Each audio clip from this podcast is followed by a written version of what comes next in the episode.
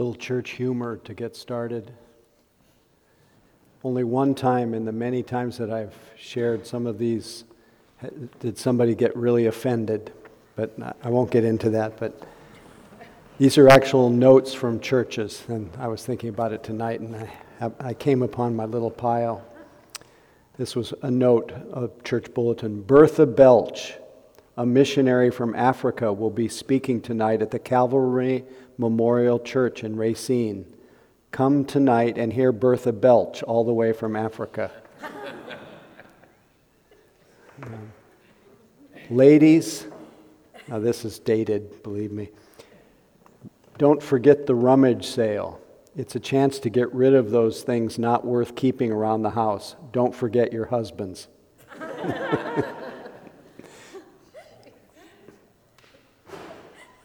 The peacemaking meeting scheduled for today has been canceled due to conflict. One more. The sermon this morning, quote, Jesus walks on water, on the water. The sermon tonight will be, quote, searching for Jesus. anyway.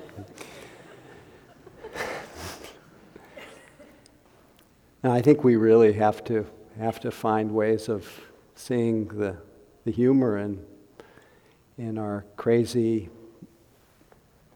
deluded, ill will filled humanity. And so, any chance to, to balance the, the factors of the heart. Because uh, we're always, if, if we're trying to do anything with our practice, we're trying to create the conditions to experience the sure heart's release, uh, an awakening to that which that in us that is that is not touched by um, by the w- the winds that blow through our life. That that that for each of us to recognize the deathless in us, the the unborn, the the divine even though everything, even in form, is divine, but to recognize the deepest part of our nature. But the, the way that we are conditioned is that we're continually piling on obscurations that prevent us from, from seeing uh, that, that awakened nature, that natural state of openness that's hiding in plain view. Just that natural awareness that's not constructed, that, uh, that seems to be beyond birth and death, that just uh, is, we're just aware, just awake. And the point of practice is return us to return ourselves to that, that state of openness that underlies the whole of life and death. So everything we do is to create the conditions where we can uh, where we can um, come out of the tangle of, of confusion and that which uh, obscures this, this natural state of openness. And the Buddha was very succinct and very simple is that, is that just by being born, we are literally struck again and again by the arrows I'm, i think of you know, Shakespeare, the arrows of outrageous fortune. We're struck by arrows, the arrows of illness, the arrows of, of bias, the arrows of, of um, aging, the arrows of, of uh, insecurity, the arrows of, of, um, of what's called sankhara dukkha, the demand every day to get up and do it again and to just deal with so many stresses. That's the arrows that are being that are impinging on our consciousness every day. And when we face the stress of our lives, that's called the first noble truth. There is stress. There is that which is hard to bear. But when we face it, what we often do in response to it is not necessarily respond to it, we react to it by instead of taking the arrow out, the cause of our stress, removing the causes of our stress, we shoot a second arrow. We add to our stress by reacting with ill will, with aversion, with distraction, with grasping. And we end up not just with the basic stress of being alive that comes with being born, but we, we compound our stress. We end up with mental suffering uh, because of that second arrow. So, all of our practice is to pacify that second arrow so that we can learn to, to, to sit in the middle of our of the life that we find without adding pain to it, without adding suffering to it. To sit in the middle and actually turn the stresses that show up in our life into our path of awakening. How each thing, if met with love, with wisdom, with understanding, each thing that's met uh, in a wise way, in a loving way, becomes, uh, becomes an, a help to us in our, in our path of awakening. And one of the ways that we, we pull the arrows out or we don't shoot that second arrow is, is we try to speak very lovingly to ourselves, first of all, and speak lovingly to others, to see the good in others rather than to, to dwell on what's wrong with them. I I had uh, a wonderful good fortune of being with my, I was with my 93 year old mother this week, this weekend, but I was also with some cousins and siblings. And I, I can't help it because I'm, in some ways, I'm an observer because I, I don't live there.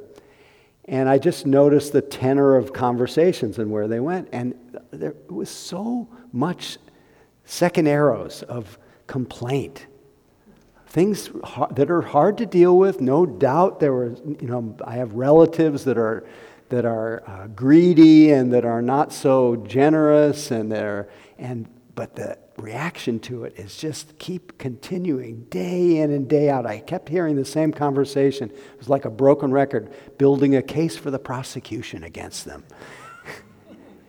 and and it felt I felt like I was jumping into this toxic stew and there was just very little self awareness of what, of what was. It's hard to discern then what's really the stress here.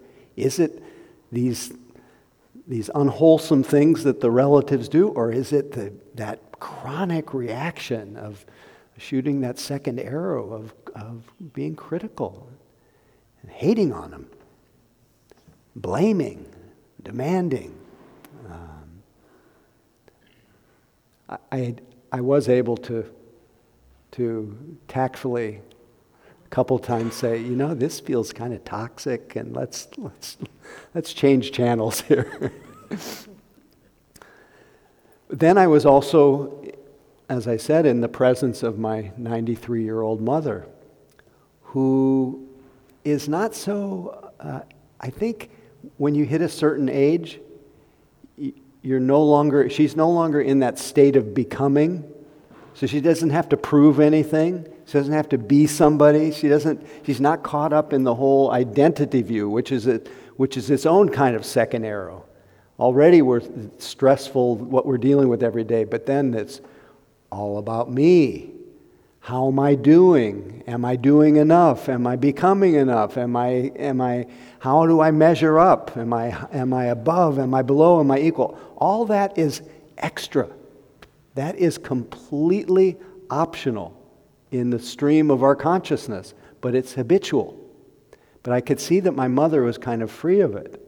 And she has, her body is, she, we took walks every day, so she's, relatively speaking, she's incredibly healthy, vibrant. But she has calcium on her heart, and she's got, she, her legs she cramps up at night. She has all kinds of little things. But you know what she says? She does not shoot a, a second arrow. She says, could be worse. Her mantra is, it could be worse. That wouldn't work so much for me at whatever my, but for her, that it's the perfect mantra of balancing the stress in a way that she finds that she can sit in the middle of it with, with that noble quality that the Buddha talked about called equanimity, equipoise, balance. So, that balance of mind is, uh, is essential because it is, it is the balance of mind. It's coming to that place of, of balance, especially if you're training your heart to be, to be present. It is the balance of mind that is the condition to which, this is the paradox, it's the condition to which the mind or the heart opens to the unconditioned.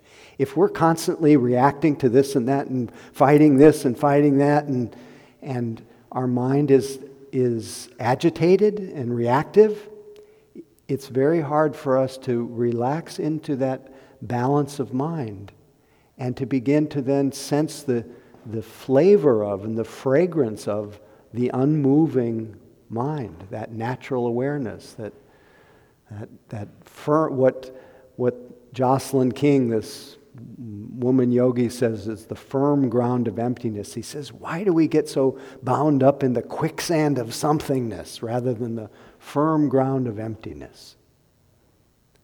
But if we are not able to touch into that quality of equanimity, if we're constantly reacting, it's very difficult for us to even know that there is this, and I use this loosely, not in an absolute way, but there's this substratum of openness. There's this undercurrent in us that is just free, that is, as that Rumi poem is, the free swimming fish, you know, is not bound up in measurement. It's just open. The very natural state of each of our minds is untouched. I've read this in the past from one of the uh, guest teachers that we've had here many times over the years. Tom Moon did a little study on the nature of awareness. I think it's a good time to revisit what he wrote in his study. There are a few pieces that I've, I've told him that I, was, that I question, but for the most part, it's got a beautiful flavor to it. He says, Awareness is, that's what we awaken to. He says, Awareness is unlike anything else. It knows itself in a direct and unmediated way.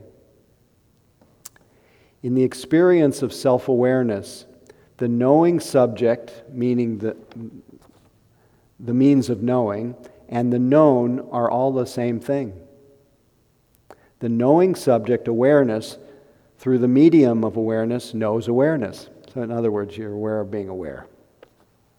It's amazing, it's self knowing. Awareness is non material, it illuminates the contents of the five senses, but cannot be detect- detected by any of them nor can it be weighed, measured, or detected in any way by any scientific equipment. It both follows from the above and is consistent with experience that awareness is non local. Most people probably assume that awareness is located in the brain. But a little reflection shows that it's the other way around. The brain and all the objects of knowledge are in, aware, are in awareness. Since every location we can know is known in awareness, it is clear that awareness itself has no location. Awareness is timeless. It observes the arising and passing of every experience, which means that time passes through it, but awareness itself is always simple presence. It knows the passage of time, but, it's, but is not itself in time. It subsists in an eternal now. Awareness is not affected by its contents. Awareness of fire isn't hot. Awareness of light is no brighter than the awareness of darkness. The awareness of a star is not larger than the awareness of a molecule. The awareness of fear isn't itself afraid. The awareness of anger isn't angry. And the awareness of suffering does not itself suffer. This is a truth that is of tremendous psychological importance. What it means that for all of us, no matter how much pain or trauma we've experienced, there is some part of us that has never been touched by any of it. That is why experienced meditators often refer to awareness as a secure refuge. Taken together, all the characteristics of awareness show that it must be deathless. Since it is non material, has no location, is outside of time, and is not affected by its contents. There is no conceivable way anything could create, change, or destroy it. The conclusion is that awareness is simply, simply is always and forever. Now, one thing he fails to mention that without this body,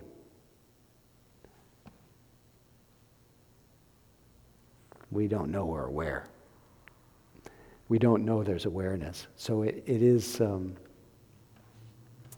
that, so there's a condition for it. And that's the fact that you were born.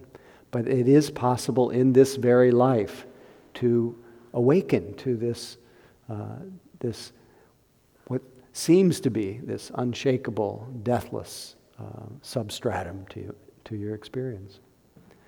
But first things first. First, we have to, to attune to, use as part of our practice, as our path, use all those, those habits of mind that obscure our awareness, that tend to, to get us all bound up in, in reactivity. And if it's true that we do not want to suffer, then it's essential that we remove, to whatever extent we can, remove the cause of suffering. So, what is the cause of suffering? Somebody want to say what the cause of suffering is? I'm not talking about the cause of, of the garden variety of stress. What's the cause of mental suffering? Attachment. Attachment, grasping. So, grasping comes in the form of wanting, in general, wanting things to be different than the way they are. But it comes in the form of grasping at, at sensory experience. It never brings contentment, it brings a lot of pleasure. And grasping comes in the form of, of, uh, of ill will, of anger, of frustration, of jealousy, of fear, of all the forms of aversion. And it uh, comes from grasp, grasping or attachment to uh, the I- idea of what the Buddha called avidya, the idea of an independent self. The idea that behind this whole changing mind body process, that there's, a, there's someone in there that's solid, that's pulling the levers, that's, that's uh, the agent for for everything, that everything's happening to. But in studying mind and body, we don't find that, that identity. All we find are changing conditions, things being known, rising and fading. And so, due to that, that delusion of consciousness, the personalizing of everything, referring it back to the sense of, of myself, me, but not really examining what that me is, uh, creates this, this chronic sense of grasping at an idea, and because it's an idea, it can't be secured.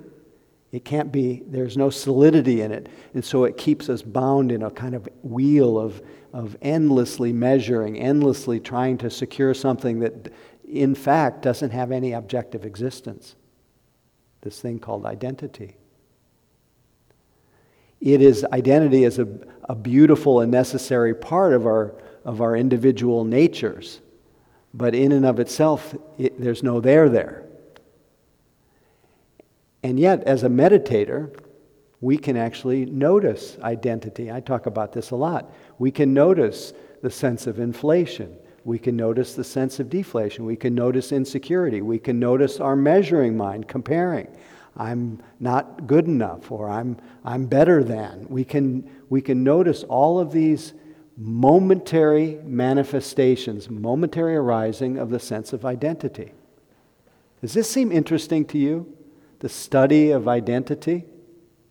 Does it seem confusing?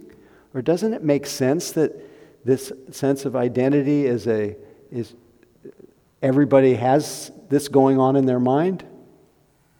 Every individual has this going on in your mind. But is any one of those ideas of yourself, does it really capture you? You know, I always talk about, about how, how a different version of myself, you know, I'm generally the same. I'm generally same wherever I go, but subtle different flavors of, of identity show up with different people in different roles, different circumstances. When, I'm, when I feel like I'm the, no one looks like me, I, there's a certain kind of identity, I get much more identified with, with how I look. If, every, if more, ever, everybody looks like me, I don't, that identity doesn't really show up so much. When I'm with super smart people, my identity is whatever, whatever identity of being not smart or smarter or whatever it is. That kind of thing, which I might not even think about ever with, in other circumstances. So we have all these different identities that show up. And an identity, an idea of myself is not myself. It's just a, it's one of these appearances. It's one of the, you could say it's the, um, one of the ingredients of, of human individuality is we have identities. But identities are not yourself. They're just a changing story. But if you get bound up in these identities, you're relating from them, it completely interrupts, clinging to identity interrupts our equanimity. So, grasping, condemning, and delusion either delusion in the sense of not understanding things clearly, not seeing clearly, but also delusion in the sense of, of being caught in identity views. That, those things interrupt our, that natural balance of mind. The beauty of insight meditation, the meditation in general, is that we can we can literally transform these three poisons of greed and hatred and delusion we can transform them into the, they become the, the manure of the Dharma, the milk of the Dharma. How does that happen? I start noticing the grasping mind. I start to recognize that the awareness of grasping is not grasping, relating to it, seeing how the grasping mind of wanting what I don't have. I, I am what's called classically called in the, the three general poisons reflect three general character types there's the greed type, the grasping, the anger type, and the deluded type. I'm the greed type. So my mind will get kind of deluded, the, a form of delusion. I think delusion underlies all of it. But my particular delusion is that I will get on some, something that I want. And my mind will start to work it. And implicit in it is it's going to bring me some greater happiness some greater relief, some greater, and it, it just never delivers because the golden dreams just keep moving. You satisfy one, and it, it and mind immediately feels dissatisfied, and then it generates another, and it just goes on and on and on. The aversive type, which is what I saw in some of my relatives, they were, their just mind inclines towards seeing what's wrong and it just goes on and on. If they could work, if they can make that case clear enough for what's wrong, then somehow it's going to all be rectified and fixed. And all it does is just, it's like flexing a muscle. It gets stronger and stronger. And then the, the face takes on this kind of ugliness when it's, it, when it's complaining all the time, when it's criticizing, when it's blaming. But if I can become self aware enough to recognize what my mind is doing, that same mental habit becomes the cause of my awakening. Because the mind that knows anger is not angry, it's balanced. Any moment of mindfulness is a moment of balance. And if you really stay with that balance of mind, you just keep noticing, you make it more continuous the, not only do, do you start noticing things more clearly. The, it illuminates, it's actually kind of bad news at first. I always say that insight at the beginning is bad news because you just see how, how gross your, your internal mind stream is. It's just, most of the time, it's filling up with greed, hatred, or delusion. Why do you think the movies could all be, every single movie in the movie theater, you could name every movie Greed, Hatred, and Delusion, and you'd have the movie exactly right. That's what makes entertainment. it's amazing.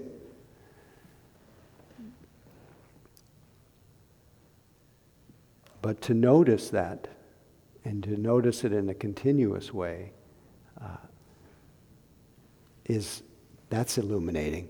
But what becomes even more illuminating is that a strong attention, present attention, becomes illuminating in itself. That you start being more, even more pulled toward not what you're noticing, but the fact that you're noticing. And then aware, you start to sense a kind of apperception that awareness is, is actually pretty balanced already.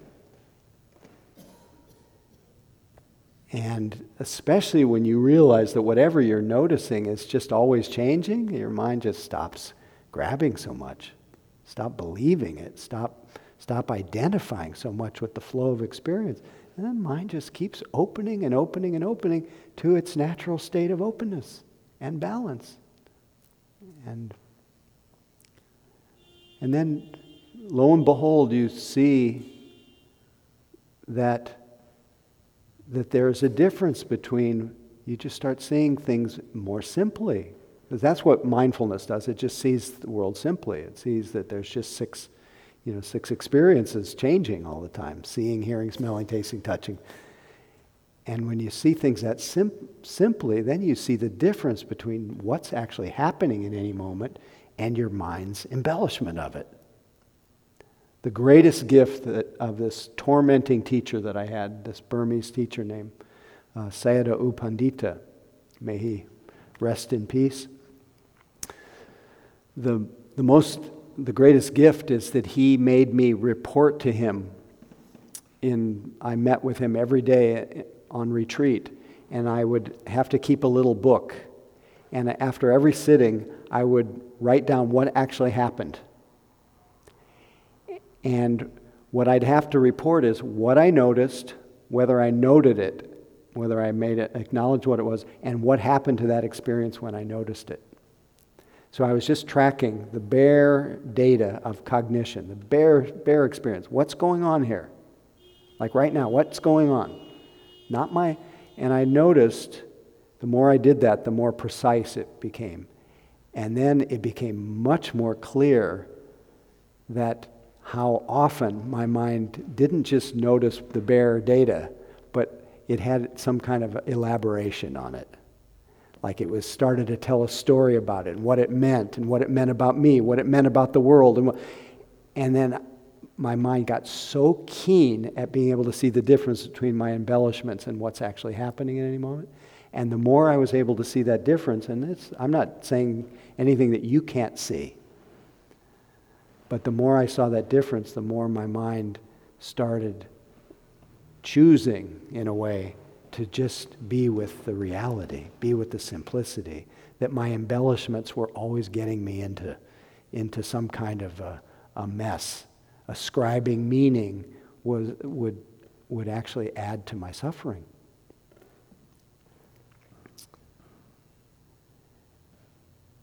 And yet, in seeing things just the way they are doesn't mean they're pleasant. There was a lot of what we call dukkha. There was a lot of being, feeling just totally assaulted by, by sense experience, just coming moment to moment. My mind just so, so present that I couldn't, I couldn't hide. Everything is just coming, coming, coming, coming, coming, and it's just so painful. but there was a, a point where I maybe at times I wished things were other than the way they were, but I saw this is what's happening, whether I like it or not. And the more I was just able to see, oh, this is what's happening right now. This is what's happening. My mind didn't embellish as much. It didn't get into that struggle. And with, with that cessation of so much struggle, there's a, just a natural balance. Fell into that, that just like the, the little duck in the ocean, just cuddling in the swells, just ease into the openness, you know, right where it touches me. And um, that's really the promise of our practice is to cultivate this quality of equanimity. And so, even dealing with family members, you see, oh, this is how they are. You see that they're the, the heirs of their karma, their, their, the stream of their consciousness, and, and they're not, they don't respond to my will or my wish. they're not made in my image. So, the traditional recitation for the cultivation of equanimity is all beings, every, this whole world is the is the inheritor of the, of the both collective and individual karma. And whether or not the world is happy or not, or people are happy or not, is beyond my will and my wish.